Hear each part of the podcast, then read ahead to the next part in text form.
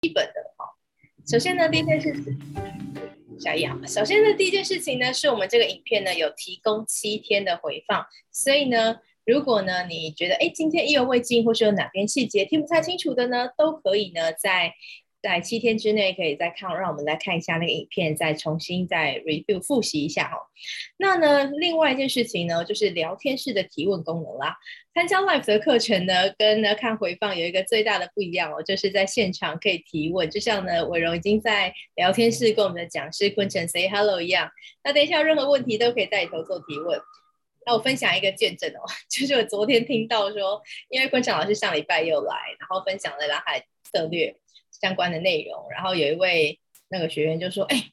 我本来都看回放的，我今天想要上线，然后看 live 的。”我说：“干嘛要上线？”然后他说：“哎、因为我想要，可能想要问一些问题啊，然后而且我想早一点听到啊，那中午啊，或是早上还可以跟。”同事们讨论这样哦，所以我觉得这是看 live 最大的好处。那如果任何提问的话，这过程当中有任何想问的，都可以在聊天室说明。好了，那我很快介绍一下今天早上的主题哈，运用蓝海策略在既有的商机中找既有的市场中找到新商机。我自己用蓝海策略大概两年的时间，我在一开始在做转型的时候，真的是感谢坤城老师陪我三个月，然后每个月都会碰面一次开会，然后讨论找到新的。呃，市场，然后找到新的商业模式，所以这两年活得还不错哈。所以接下来呢，我们也希望就是大家呢，可以透过这个小时，在自己呢对整个的市场上面有一个新的发现、新的看见。那接下来我们就要把时间交给我们蔡坤城蔡老师喽。好，大家早安。早安。呃，画面这样是 OK 的哈。讲清楚。好，那。呃，很高兴又 可以在很早的时间哦，八点对我来说是非常早哦的时间，就跟大家一起碰面，然后可以跟大家一起讨论 南海策略。好，那今天就不自我介绍了哈，因为我假设百分之八十的人就是是呃上礼拜有参加这个讲座的朋友哈，那我就叫蔡坤城这样子。那我们这个讲座，呃，预计就是有三三个小时吼。那呃，上礼拜跟大家分享的是，呃，怎么透过蓝海策略找到新市场。我们从顾客的角度，好，发现非顾客其实是更重要、更大的一个商机存在。好，那这是一个开发开发性商机的面向。那再来呢，呃，大部分人更关心的可能会是在。我已经在一个很竞争的产业里面了，好，或是我已经在一个很成熟的产业里面了，那我怎么样在这个产业里面再创造蓝海，哦，再找到新的商机？好，那其实答案也很简单，哦，就是我今天要跟大家分享的这个题目，好，这个方法，这个思维，好，就是重新定义产业问题，我们能够在在既有产业面去去去找到还没有被定义的问题，或者重新定义一个问题。好，那就是一个新的蓝海的商机。好，那为什么这样做的力量很大？那又怎么样怎么样用很简单的工具做到这件事情？好，这是呃今天这一个小时我们一起来讨论的题目。好，那呃我还是很简单的，就是用那五分钟时间跟大家回顾一下我们上礼拜的一些重点。好，这样做比较的衔接。好，那在这个讲座里面，哦，贯穿。三个小时里面的呃时间里面，我最想让大家体会到的两件事情，第一个就是我们可以用一个系统性的思维跟工具，然后去开创可以获利的商业模式。好，这蓝海策略提供给我们的这些思维跟这些方法，好，这是第一个呃要跟大家定义的，好，就是蓝海策略里面的其中一种定义。但是我觉得对各位。中小企业主来讲是非常实用的一个一个定义。好，那再来，好，这三个小时，呃，另外希望大家另外带走的，好，能够深深刻在脑海里的一个印象，哦，就是大家现在画面上看到的这一张图。好，那上一半我解释过了，好，那我今天再呃用不同的面向跟大家描述一下这件事情。好，就是第一个产业它都是有时间性的嘛，好，刚好。呃，前几天有看到一个一个一个也是那种呃商业的一个一个文章，还有提到，就是刚好最近去统计一个产业，好，平均存活时间大概只有十年。好，那上次我们跟大家分享过，哈，就是产业一定都是从创造，好，那到模仿到竞争这样子的阶段，好，就从这两个角度讲，其实，呃，你会感，你就会知道说。如果你一直在既有的产业里面、既有的框架里面去竞争、去获取更多的消费者，好，去打败竞争者，但是你早晚这个产业是会覆没的嘛，哈。但是你换一个角度来讲，哈，其实产业是生生不息的，哈。随着时间的流逝，好，那产业会越来越多样化。哦，以前小时候我们讲三百六十五行，好，那你看现在可能有三万六千五百行，好，所以未来的机会是很多很多。很多的哈，我觉得大家可以用这种比较正面的角度来看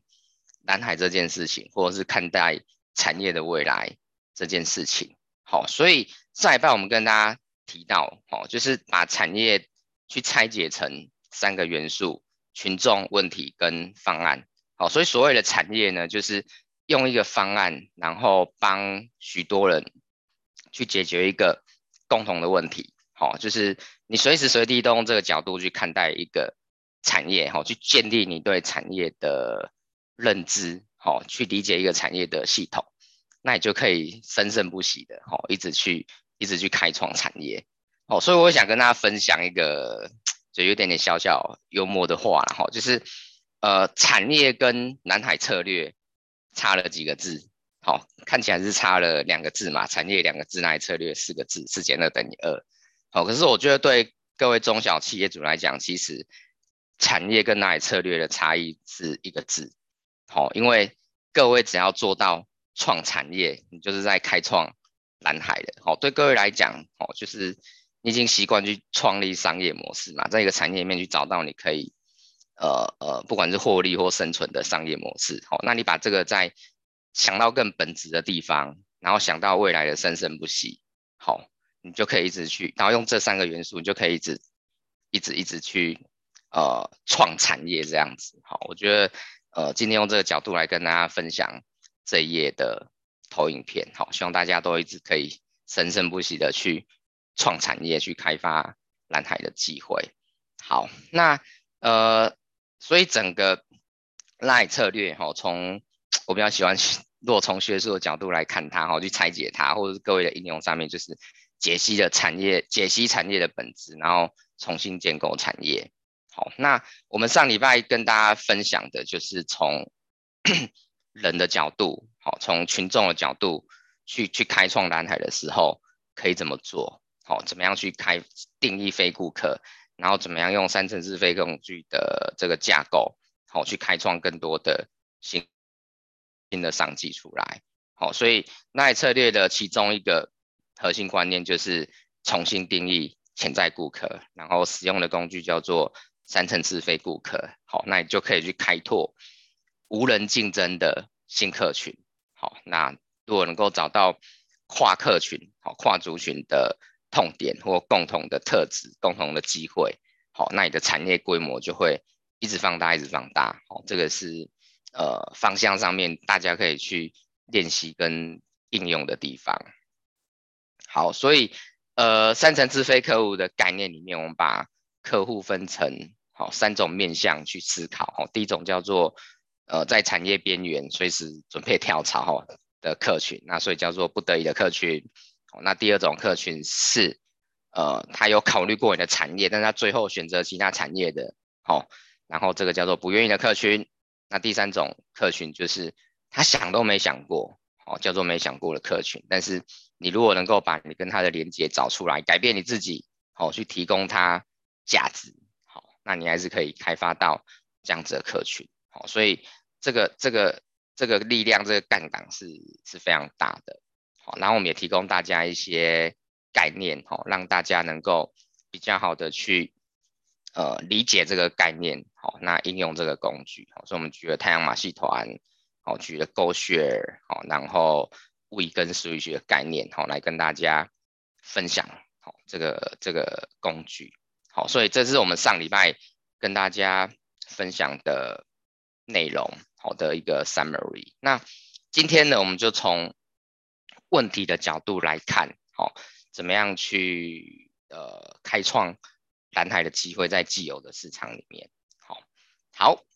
那呃我这边 title 写超越竞争，好，那也策略很重要的一个精神是超越竞争，好，但是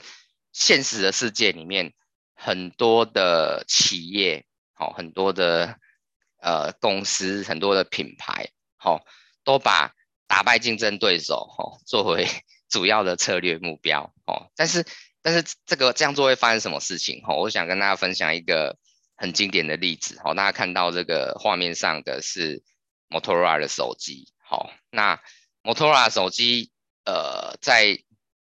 譬如说二十年前左右，哈，可能它跟 Nokia 就是囊括了可能百分之八十以上的市场，哦，甚至光 Nokia 就 domin 这个市场就超过百分之五十了。好，那那这里有两个很有趣的地方哦。第一个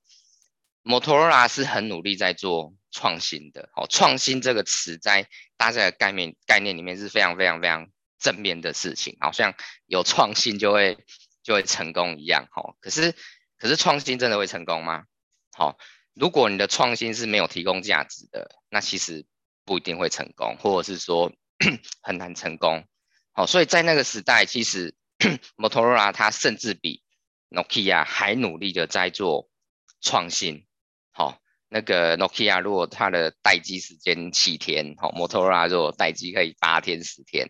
好，那 Nokia 的重量如果可以做到一百克，它就跟你拼到九十八克，好，九十七克，好，甚至在通讯的这个能力面，它还去自己发射卫星到到外面到地球外面去，好，甚至当你在沙漠。哦，在地下室都能够收到讯号，哦，就是有没有以前有一个广告，就是那个光，哦，就是它在这方面的投入跟产出其实是非常非常非常好的，好，但是最后它是跟着 Nokia，哦，一起被 Apple 一起被其他的智慧型手机给取代掉了，好，所以你透过竞争，好，你看到的只是一个点，好，但是你没有去应应整个大环境，好，没有考虑到整个大环境会一直变化，好，你没有去。去去去知道，一直有竞争者想要用不同的方式进来这个市场，好，那你最后还是会被市场淘汰掉，哈，就算你的东西比你的竞争者好，就算你达成了你原本设定的策略目标，好，你的你的方选，好，你的你的你的呃特特质，好，你的竞争要素都超越了你设定的竞争对手，你最后还是不一定会成功，好，这这是第一个呃竞争造成的问题。好，那第二个就是，哎，Nokia，Nokia 在那个时代也很成功嘛，所以大家觉得品牌很重要哈。我我觉得品牌也很重要哈，但是品牌是奠基在什么？品牌或行销是奠基在你的产品、你的服务，好，你的商业策略是满足消费者的。好，大家已经决定要用这样的产品、这样的服务了，那你在这个架构之下，你的品牌是有力量的。好，就是现现在过去五十年，你有哪几个？品牌的那个形象是比 Nokia 还好的，好不多哎、但是 Nokia 品牌形象这么，它最后一样还是被智慧型手机给取代。好，所以创新或者品牌，好或者行销，这这些概念它还是要奠基在能够创造价值。好，你你最核心的创造的价值是给谁？是帮他解决什么问题？用什么方法解决？好，你这些都做对了，这些方向是对的。那你再去去做创新，去做行销，去做品牌，那就是一个加成的力量。好，我觉得呃可以跟大家分享这个概念。好，所以如果你的策略的出发点都是一直在做竞争的话，那通常的结局就是产业会 结束的那个时候，哈，或者产业在变化的时候，你没有跟着主动去去自己做调整，好，那最后就是整个公司整个产业。好，一起落入红海，一起被其他的模式、其他的产业替代。好，这是这是一个我觉得呃很想跟大家很值得跟大家一起分享的案例。好，那另外呢，我们再另外看一件事情，好，就是 Netflix，好，就是呃这几年哈，我觉得呃也是非常好、非常经典那个南海案例。好，当网络越来越普及，哈，那个网络速度越来越快的时候。那百事达跟其他的业者，我们讲那个时代，哈，十几年前那个时代，好，大家就是会做什么事情？好，就是去架一个网站嘛，然后你可以透过网站去找影片，好，去预约影片，好，就是提升效率嘛，好，大家觉得哇，这样子就很棒了，对不对？但是你这个思维一样，就是竞争的思维嘛，哦，你希望你提供的这个这个价值，哈，不能讲价值，你认为效率比其他的竞争者好，哦，但是 Netflix 直接把好用 DVD。看电影这件事情当成是痛点，他去解决这个痛点。好，你你用串流的方式，你随时只要网络，你随时都可以看，随时都可以找。好，那那根本上面去重新定义问题，好，去去创造一个新的模式出来。好，那其他的这个呃录影带业者，好，呃，你也可以讲打败啦，但是更重要的是，他创造了一个。新的模式提供了一个更好的价值，好，给给消费者，好，所以在录影带产业里面，好，它的目标不是去打败其他消费者，好，它是去定义问题，好，用用 DVD player 去看电影这件事是一个问题的话，那我怎么解决它？好，那我就我就提供了一个新的价值，给更好的价值给。要看电影的人，好，那他就可以开创蓝海，好，所以这这这样的对比，好，就是想让大家知道说，好，创新、行销或者品牌这些东西要奠基在你先知道你你要帮谁解决什么问题，好，那再去做，好，所以这个根本是这个根本是你解决了什么问题，好，那如果在一个已经很竞争的行业里面，你能够去找到还没有被定义的痛点，或者是你重新定义痛点，那你就可以去开创蓝海。好，这个概念是这样子的。好，所以在蓝海策略里面，我们上礼拜讲到其中一个观念，就是要去开发非顾客，重新定义潜在顾客嘛。那今天要跟大家强调的一个观念，就是我们要超越竞争。好，那讲的更白话一点，就是让竞争变得无关紧要。好，你的重点是在找到新的痛点，好，找到还没有被开发的客群。你的重点不是在打败竞争者，不是要在什么事情上面都做得比竞争者好，还是在什么事情上面 做得比竞争者成本更低。好，这这是这样做，就是长期的下场，就是整个产业、整个公司，好，被被被被时代给取代掉。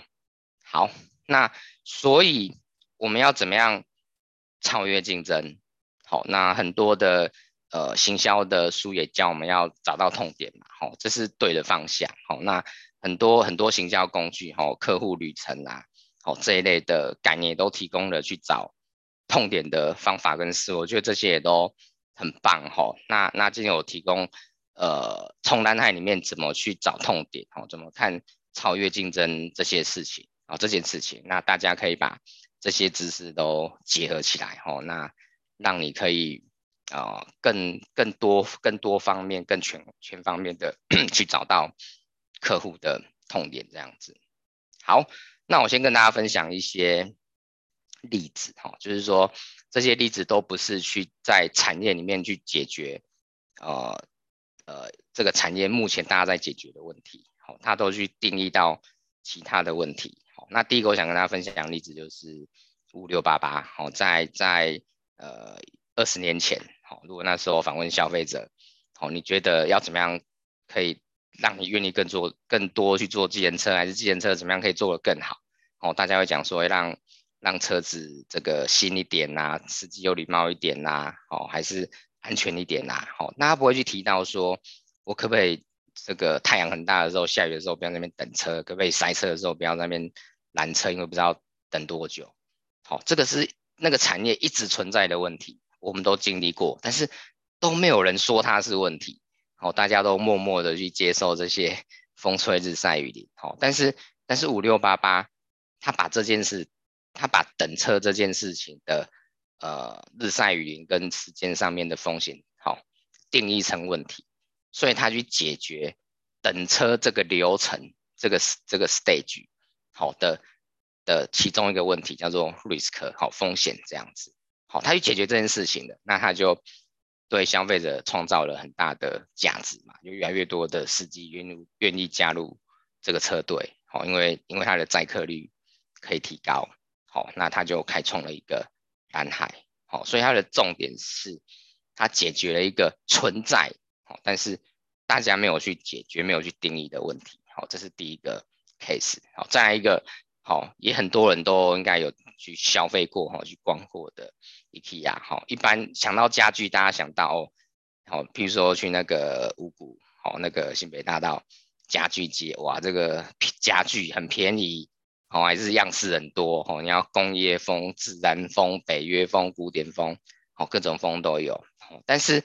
但是 IKEA 呢，它它去解决什么问题？好，运输这个流程里面麻烦的问题，好，家具都很大，所以你买完之后，你没办法自己。载回家嘛，你要你要跟那个家具行哦约时间，然后他再帮你载过去。然后他载去的时候，你如果在上班，好、哦、诶，也不一定有人可以帮你接收，或者是你家的电梯楼梯那个家具要进去，可能不是 不是那么容易。哦，这些都是很多人在买家具的时候会遇到的问题。所以大家为什么愿意去 IKEA 买东西？哦，你很多人说他的东西呃平价啦、好看啦，哦，但是。他他如果哦不是你你喜欢的就可以马上带走自己组装，他如果没有做到这个点的话，好，他有办法做到这样的规模，好，跟跟创造这么多的客群嘛，好是没有办法的，好，所以他最核心的一个价值也是好，他去他去解决了运输的流程，好，很麻烦。这个这个问题，他把它定义出来了，那他去改变他的商业模式，哦，他把家具变成是可以组装的，好，而且那个大小就是你一般车子可以带走的，或者大部分它里面的家具是这样子的，好，那那那这样子就可以呃又开创一个在好家具有没有这个数百年的行业里面，好开创一个蓝海出来，好，那再来好愤怒鸟哈，就是手机的第一代的这个。呃，不能讲网红，然后第一个最流行的 APP 哦，就是用手机来打电动这件事情。好，所以呃，很多的产品它不是只有使用而已，好，它附加的功能，哦，它配套的功能也是需要的。好，所以你要进军手机产业，不一定要做手机。好，就是就是就是你能够在一个产业里面，呃，找到痛点，好，找到消费者需要的地方，你就有机会。好，所以。今天你是一个手游戏的开发的公司，好，那你在手机的辅助的功能里面提供了乐趣的价值，好，那你就能够开创一个就是蓝海出来，好，再来，好，Gogoro，Gogoro 前阵子刚在那个美国也挂牌上市了嘛，好，就是它的潜力大到是不需要 在台湾上市哦，可以到可以到美国去上市，那很多。很多国家都在邀请他们，好到那个国家去，哦合作，一起开发电动车，好，所以你看，如果今天，好，如果我们在台湾这个电动车市场，好，已经就是电动机车市场，好，已经被 Gogoro 给 Domin 了之后，那那那那怎么办？你要进去跟他竞争吗？好，其实如果是我来，我个人来讲的话，好，其实。电动车市场还是有很大的蓝海空间存在的。好，譬如说你现在如果去看这个 Gogoro 的讨论区，哦，它的维修、它的保养，哦，是很多很多使用者在抱怨的，就是要等很久，然后这个店面也很少，好，价格又很高之类的，好，所以问题很多，所以问题很多也代表机会大嘛，好，就是如果你要进军。电动机车市场其实这就是一个蓝海空间，哦，就不用一直想要跟他竞争说，说啊，我要怎么样可以充电站比你多，还是还是我我的我的电瓶，哦，就是交换站的电瓶的时间可以用的比你久，等等等等的，哦，你就从其他地方去找到痛点，那就都是会有机会的。好，最后再跟大家分享一个，哦，就是好，网络兴起之后，大家都想在网络上。卖东西嘛，卖新的东西，好，可是好，作为第一代这个拍卖的呃创始创网络拍卖的创始人，哈，露天拍卖它去解决什么？好，二手产品在转卖的不便的问题，我们家里通常好都会遇到有有东西你不要的时候，要不就直接丢掉，或要是要不你知道这个东西是有二手市场的，你要特地拿去那里买，这都花很多的时间成本，好，所以它是很不便利的。好，那它就解决了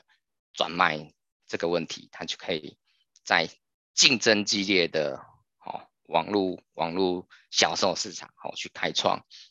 一片蓝海。好，所以我们把这五个例子合起来看的话，我们可以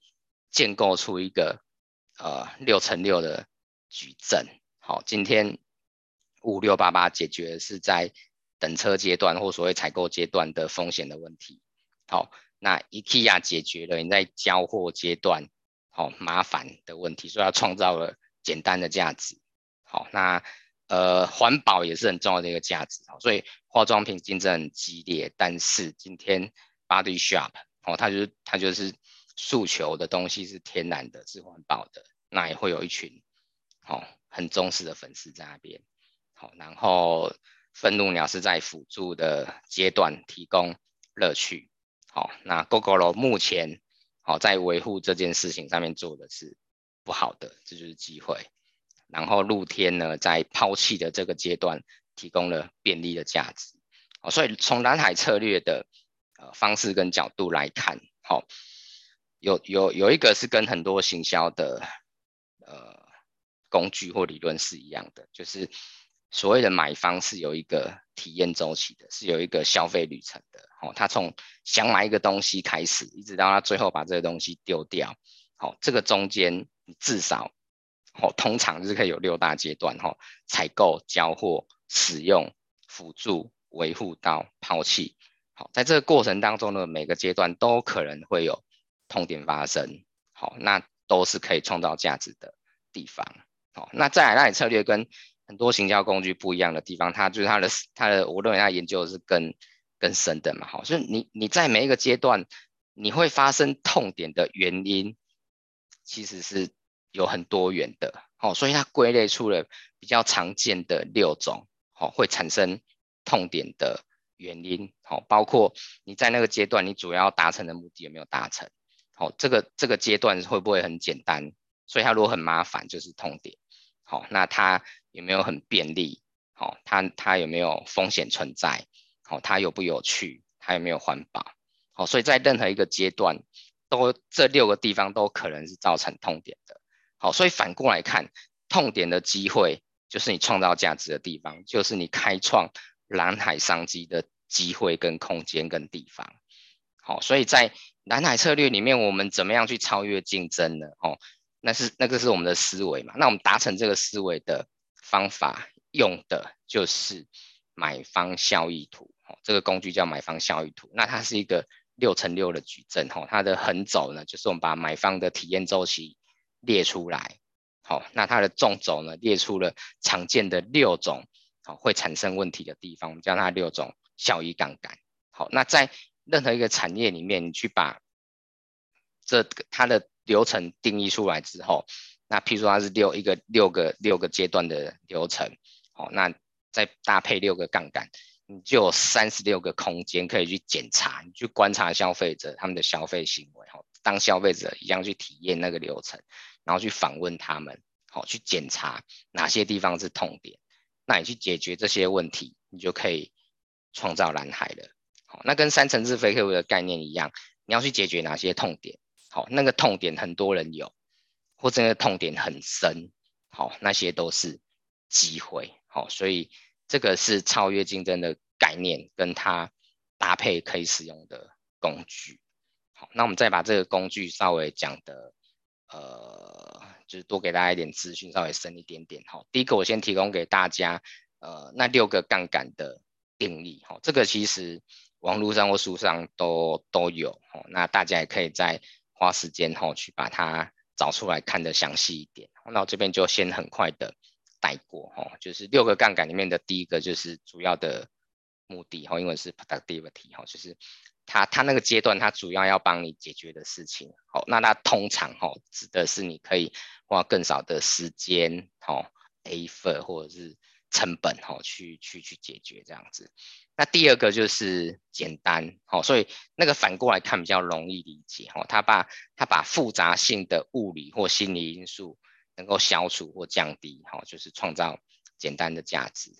再来所谓的便利，通常是去呃让你可以很快的拿到它，好，所以通常是指时间或地点，好，那其实最好的例子还是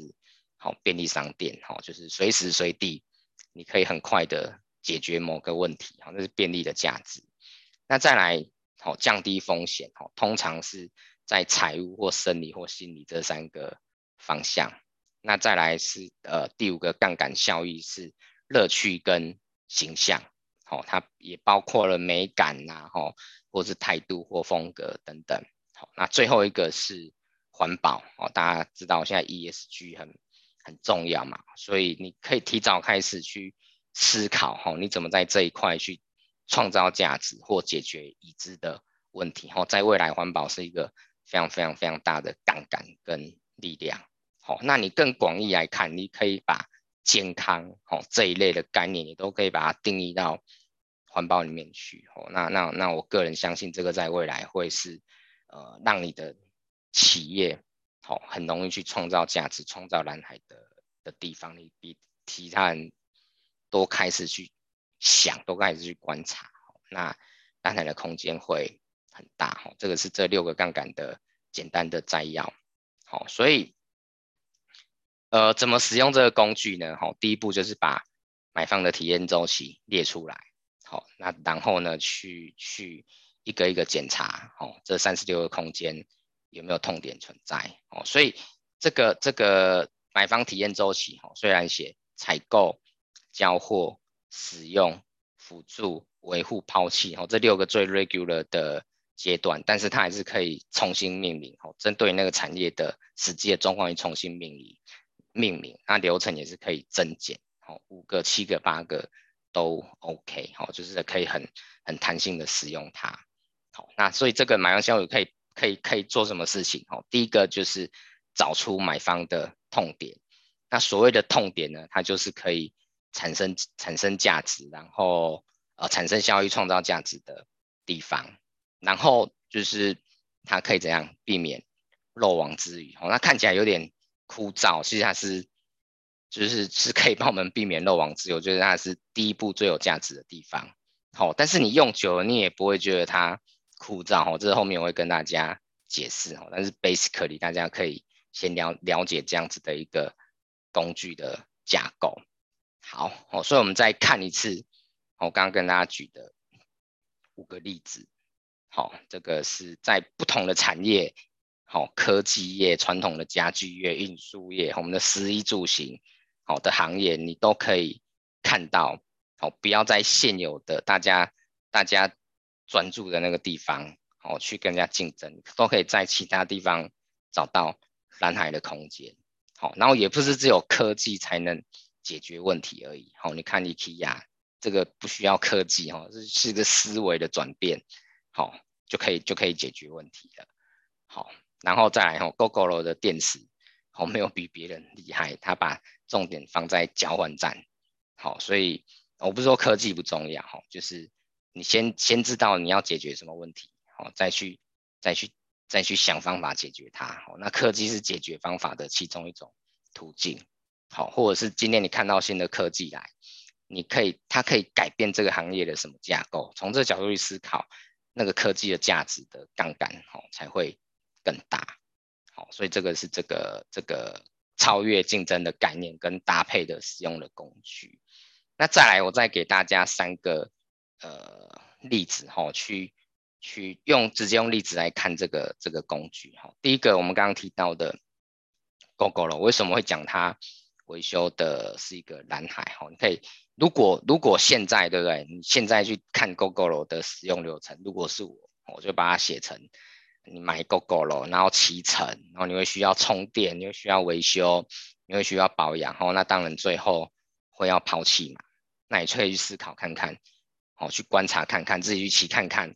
它有哪些痛点。好，所以以我以我自己好去骑看看，我会去还有在网络上去看大家的讨论。好，诶，它它就有这些痛点存在嘛。所以大部分是集中在维修跟保养。好，那我就会觉得那是一个商机。譬如说，假设我现在是这个修摩托车的店，好，都修传统的摩托车，那我可能就会思考，哎，我我来修电动车，我会怎么做？甚至我去跟跟 g o g o 谈，你可以把你要不要把你的你的维修包给我？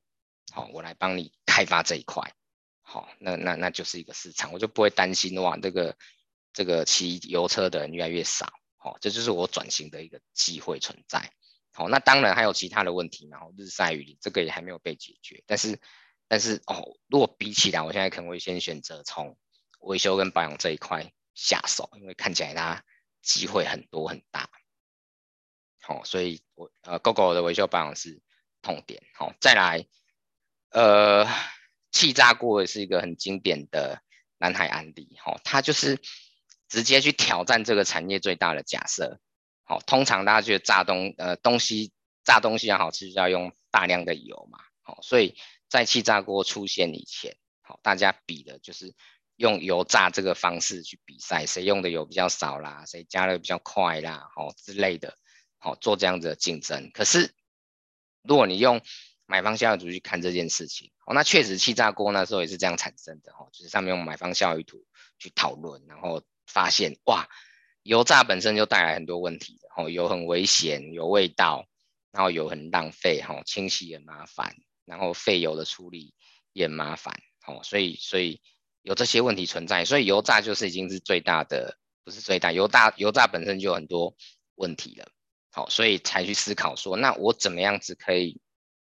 比较油炸又让东西好吃嘛，吼，所以油炸的概念就是让东西可以快速高温均匀受热。哦，所以在想到那是不是用风也可以达到类似的效果？好，所以这个这里不是要跟大家讲，呃，怎么煮东西好吃哈，是要跟大家分享。通常哈，产业最大的假设，它本身就带来最大的机会的。好，所以另外一个例子，我们用这个当结尾，我们用 Netflix 开始又用 Netflix 当结尾。好。用 DVD 去看电影会有哪些问题？好，上面一二三四五六七，我就我就不一个一个一个念了，这只是我我自己去想而已。如果你去观察访问很多消费者，你就可以再列出用 DVD 看电影更多的痛点在哪边。好，所以我们前面讲到产业最大的假设会带来最大的机会，那你怎么去知道痛点有哪些？好，最最最重要的一个出发点，你要用使用者为中心去。观察，去找出他们的痛点，好，去访问他们，去看他们自己体验那个里程，你就能够找到这些蓝海的空间跟机会。好，所以再结论一下，好，如何超越竞争？好，简单讲就是找痛点。好，那怎么样找痛点？好，最主要的两个方向，第一个，好，透过买方效益图去观察、访查、检查。还没有发还没有被发现的问题，好像刚刚的计程车、家具、化妆品、手机、好机车，或者是或者是二手市场都一样，好，任何行业都存在的还没有被发现的问题，那你可以去观察它、访查它，用买方效益图去检查它，就有很多的空间会出现。好，那第二个更大的力量，好，你重新定义产业问题，你重新定义产业问题。那那个力量跟跟效果是更好的，好，这个是如何做到超越竞争？好，你有这个思维去找到还没有被检查的痛点，啊，对不起，还没有被发现、没有被定义的痛点，好，然后或甚至重新定义产业问题，然后用买方效益图这样的工具去去做，好，那所以这个工具叫买方效益图，好，那搭配的观念是超越竞争，让竞争变得无关紧要。那我这边要，因为我们没有时间，就是跟大家一起做练习哈，所以我会给我给大家一些提醒哈，大家如果对这个工具有兴趣要去使用的话，怎么做会会比较好？好，买方效益图为什么叫买方效益图？好，短短五个字，但是它其实我觉得是呃有很深很多可以讨论的地方哈。第一个，我们从来看买方这两个事情哈，我们我们现在做。策略规划，不管是什么工具，哈，蓝海或其他的工具，我们很容易怎么样子？我们很容易站在卖方或生产者的视角看事情，好，任何的策略你要执行的好，你一定要能够站在消费者的视角去看事情。那我这边为什么写八十二十法则？因为我们很容易一群人坐在会议室里面就去探讨某个族群是怎样，某个行业是怎样。我们这样去探讨的时候，我们都自以为很了解这样的族群是什么，或这个产业的问题是什么。但是我们这样做，我们最多最多其实能发现到百分之二十的真相而已。好，剩下百分之八十有价值的东西，你坐在那边凭空想象或用既有的印象去是不可能找出来的。大家可以做一个实验，我知道很多人现在可能在去公司的路上，好。哦或者是，或是你现在正在听这个，好，whatever，你你今天听完这个的时候，你有时间，你在当下闭上眼睛，好，在不管在你家里，或者是你你你的办公室，好，你闭上眼睛去想，哦，能不能马上很快的找出来五个蓝色的东西，五个红色的东西，好，其实很难，可是你如果打开眼睛，你一下就会看到了。我要表达意思是说，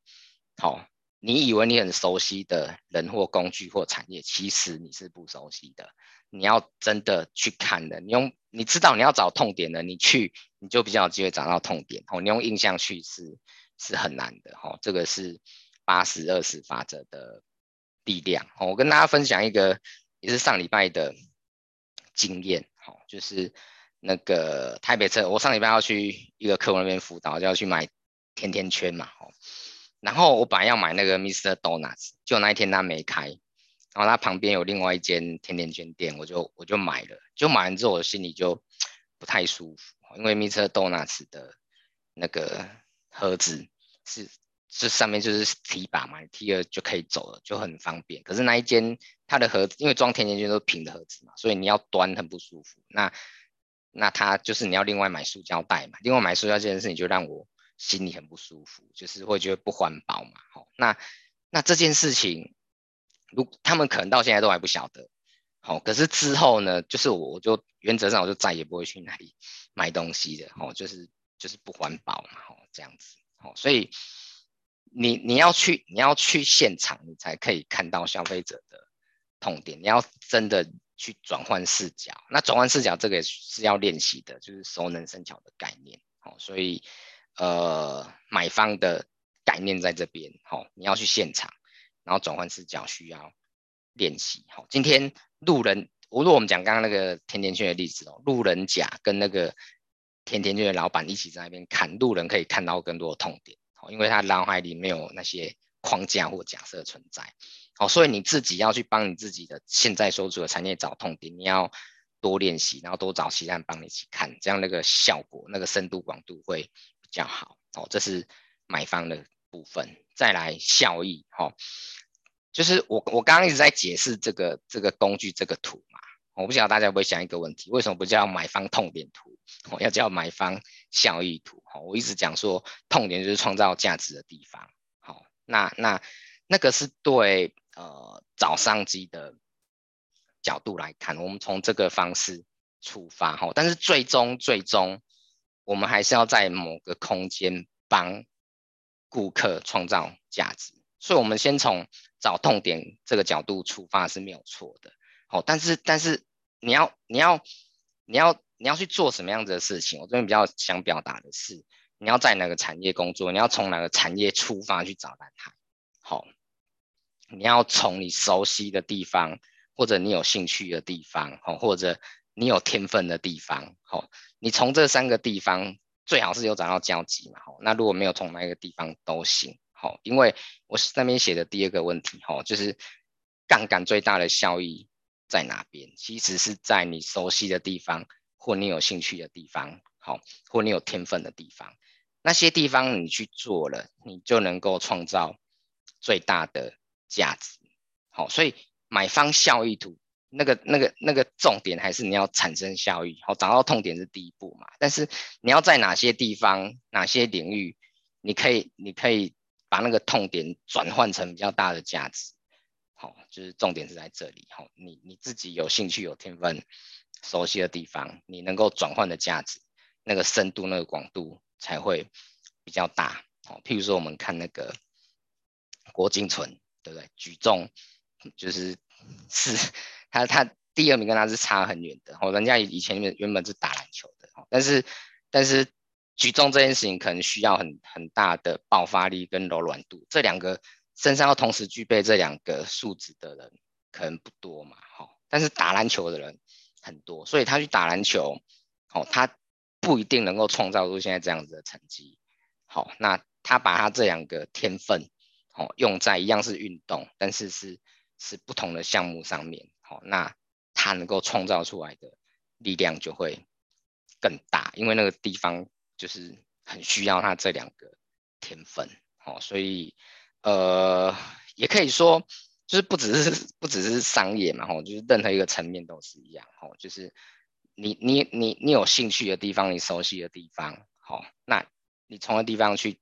帮别人解决问题。好，能够产生的效益，那个力量，好，会非常非常非常大。就这个是效益这边要跟大家分享的。好，那最后我们看到图，哦，就是那是一个那是一个 map 嘛，哦，看起来真的是很枯燥乏味。我每次带大家练习的时候，都看到他很痛苦，连那个流程都写不太出来，还要去找痛点。好，然后又又又不能一开始就去现场看，就在会议室里面想痛点都想不太出来。好，但是大家可以把它想象成。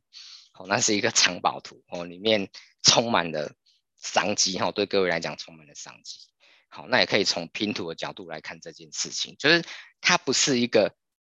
已经知道最终成品的拼图，它是一个你去发掘很多商机之后，你把它组合出来，会是一幅很漂亮的图。好，用这个角度去看这件事情。那最后一个图的概念是什么？哈，我在点线面体球点。好，在学到蓝海策略之前，大家可能对找痛点只是一个点的观念，或是有些人接触到一些工具是用呃流程式的去找客户的痛点嘛，好，design thinking 啦，客户旅程图这样的东西，那它是一个线嘛，好，但是当你学到蓝海策略之后，你至少你要知道，你可以从面的角度，哦，它如果有 S 轴跟 Y 轴，你就是从面的角度来来来来找来找那个客户的痛点的。好，那你多用之后呢，你就可以再把它变成一个体，它就是立体的，它就不是平面而已的。譬如说，你把我们上礼拜教到的三层次非客户，你在你的产业里面，好，A 客 A 客户 A 族群的买方效益图是什么？好，B 族群的买方效益图是什么？好，比如说，好，你你你你是卖咖啡的，好，这个社交情境的咖啡的买方效益图，好，这个呃上班族的。外带咖啡的买方效益图，好，这些结合起来，它就会它就会有立体感的，好，或是你在咖啡又可以跨足到餐饮，好，跨足到社交，好，就是它就是这些叠叠加起来之后，你就可以看到的空间就更大了，你就可以更能够去体会到那个超越竞争的概念，好，你就不会担心没有痛点存在的，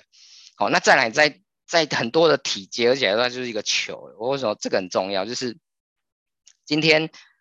你知道一个本质是去找痛点的时候，那你懂越来越多的工具，用越来越多之后，那那个你那个痛点的可能性就像宇宙一样。有人形容宇宙就是一个一直在膨胀的气球嘛，哦，它的表面积是无限膨胀的。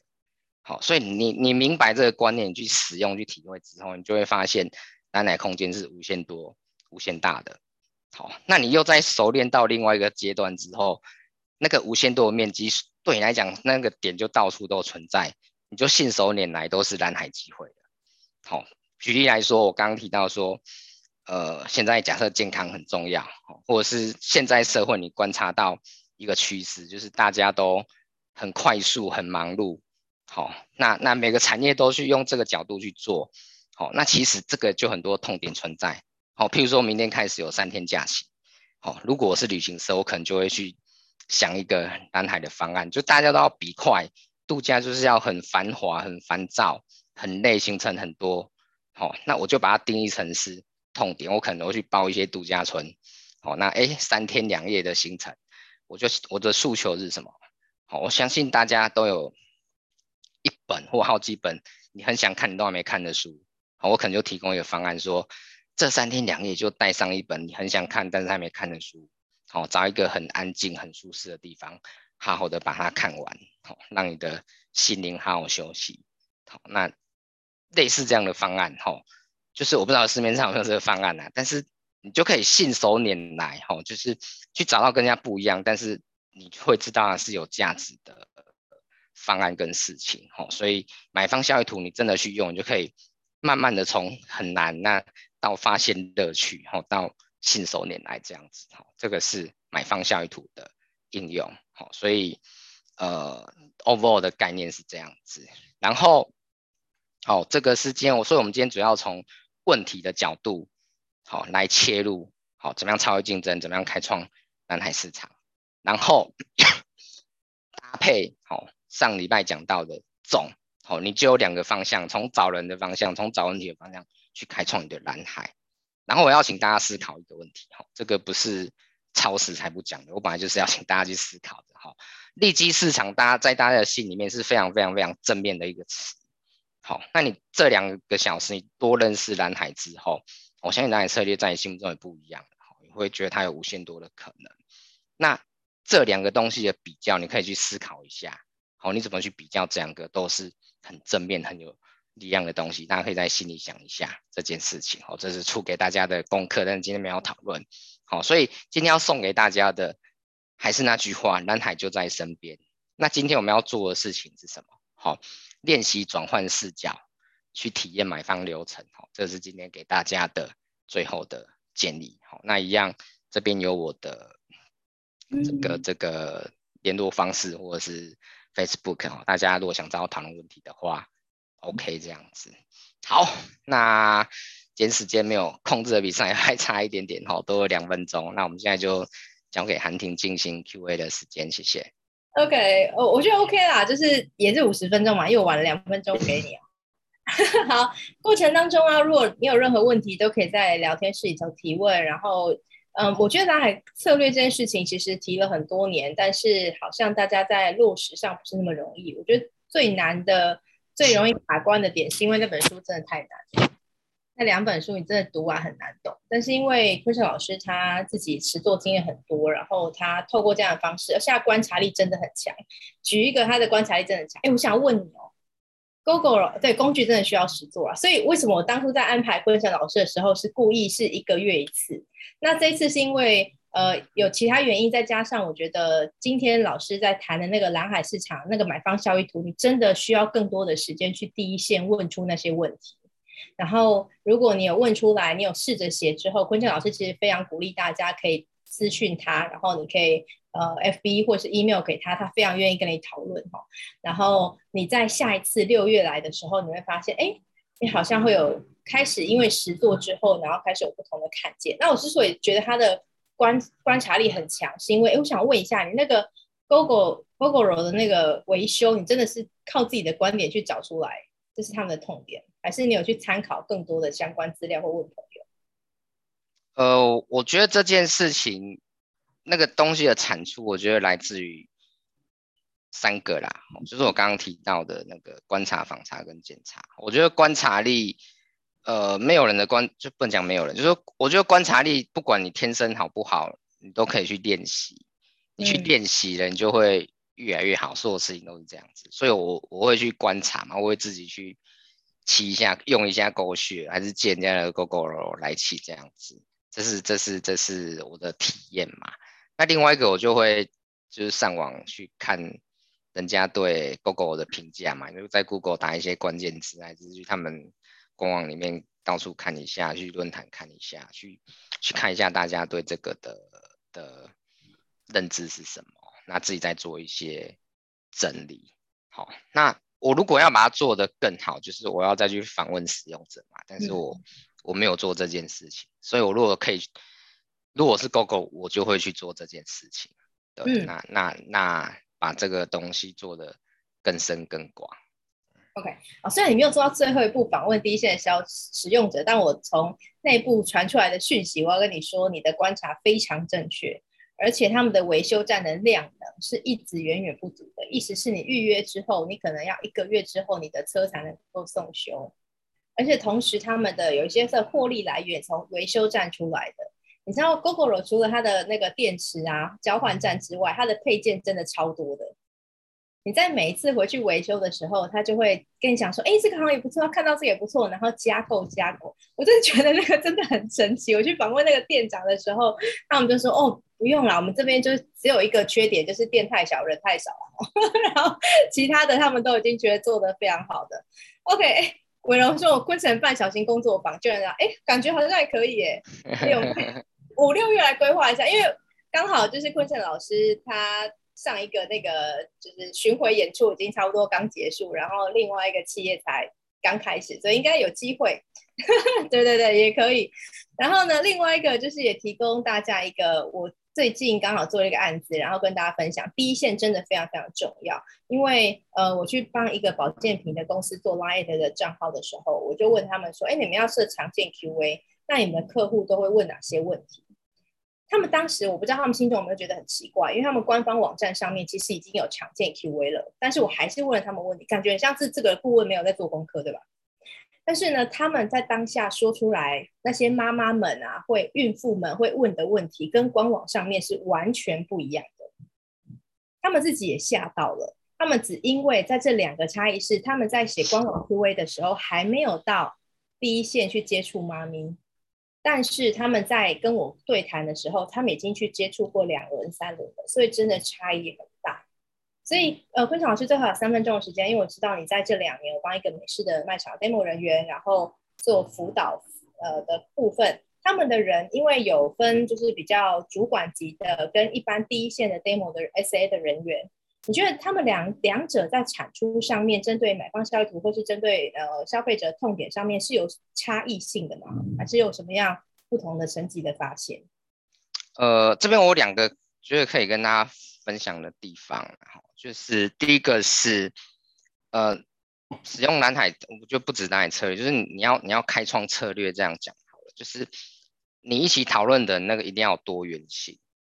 就是你在办公室的人有办公室的发现跟洞见，那你在现场的客服或者基层销售人员，他们有很多海量的资料，你没有想象过的客户，他们都会遇见。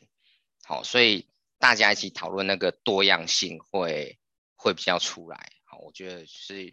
每个人有他的专长跟他的背景跟他的知识。好，所以不是说谁的产出一定比较多或比较好，是每个人依照他的。知识跟背景去产出，好，那现场在办公室的人不要觉得说我对这个世界的认知是足够的，你去听一听现场的，他们看到了哪些客户、哪些族群，那会一定会带给你很大的冲击。你讲那个例子来讲，就是现场的他发现的很多很多你的原厂或者是你在办公室的业务人员、行销人员都没有想象过的非顾客，那你就可以用这些资讯去做你下一代产品的。调整嘛，好，因为就是产品力就会就可以再吸纳更多的顾客进来，这第一个。那第二个就是你去现场的时候，你你要去练习能够立体式的去观察客户、访问顾客，好，不然你你你只是问他你你用这个好不好用，就很像你问计程车，我刚刚举的计程车你怎么样，人家才会更愿意来做。你要试着往前往后延伸，然后从不同不同的杠杆效益。去去用，那你才能够在其他地方找出更大、更多的这个这个痛点，这样子。对，所以这两个也是顺便提醒给大家。我觉得涵婷这个问题也哦非常棒，对，谢谢。OK，谢谢。所以呢，我们在提醒，就是我们在提问啊，或是大家在一起坐下来讨论海策略的时候，真的要开，就是保持那个开放跟包容的心态。然后没有谁呢，就是比较好，或是需要怎么再改进，就是你就是对，我就是错，没有，就大家都坐在一张桌子上面，大家都是希望这公司或这个产业能够越来越好。然后呢，顺便提醒我刚突然想到，伟荣又发现其实你很适合跟那个昆晨老师一起开工作坊。因为蓝海策略其实缺的是前面他们正确的提问技巧，啊，你刚好就是设计思考刚研究完，所以我觉得在那个五五层次的为什么跟在那个梳理的过程当中，其实真的蛮适合的，所以这也是搞不好是另外一种就是呃蓝海的新课程，搞不好，所以我们也可以从每一个就真的是从生活当中，然后你可以去想想思考，还有哪些事情是你的消费者需要的。OK，好，接下来我们要一个。讲一下这次的那个分享时间的分享。那我们的准时九点结束，然后我们要先预告一下下礼拜二的课程哦。下礼拜二的课程呢是企业高绩效管理课程第一堂课程。哎，学院的伙伴真的很幸福，因为呢可以就是跟其他人玩不一样哦。但是我要跟大家说一下哈，在这张 DM 上面啊，学员学院的伙伴呢，我们一样就是七天的回放录影回放时间。但是如果你想要获得十四天，因为我有稍微就是理解一下。那个 HR 女神玉婷呢，她的那个上课内容应该是就是蛮需要多一点时间，然后再做练习跟讨论的。所以呢，如果你想要再更多一点，然后听多一点时间，要提我们的另外报名这个课程的话呢，就可以提供十四天的录影回放。更重要的是，我真的觉得那个费用就是超佛心的，因为他的线上咨询，他的咨询费是非常非常贵的，他都帮那些企业们，然后中大型企业们做顾问了。所以呢。另外报名这个的学程的人呢，还可以再加赠四十分钟的一对一线上咨询，是跟学员伙伴不同的。所以如果你有这样的需求呢，也欢迎你就是可以到我们的网站上面做报名。那我们今天的课程就到这边告一个段落喽，谢谢大家。